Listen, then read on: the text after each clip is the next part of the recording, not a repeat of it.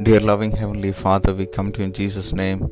Thank you, Lord, for this wonderful day that you've given us. Thank you for your presence, which was with us in the previous day, Lord. We pray that your presence will go ahead of us today and prepare the way for us, Lord Jesus. Thank you for the word which you've given to us for today. For the righteous shall grow and flourish like the cedars of Lebanon.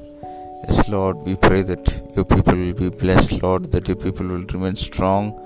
Yes, Lord, even as they grow in you, Lord Jesus, let them be well nourished, Lord Jesus, well protected, O oh God. Lord, we pray that they will become strong in you, strong in faith, strong in prayer, Lord, effective and powerful in your love, O oh Lord Jesus. We pray that your people will be established in you, Lord. Be with your people, bless your people, protect your people, and keep your people safe. We give you all the glory, honor, and praise. In Jesus' name we pray. Amen. May God bless you, dear ones. Have a wonderful day ahead.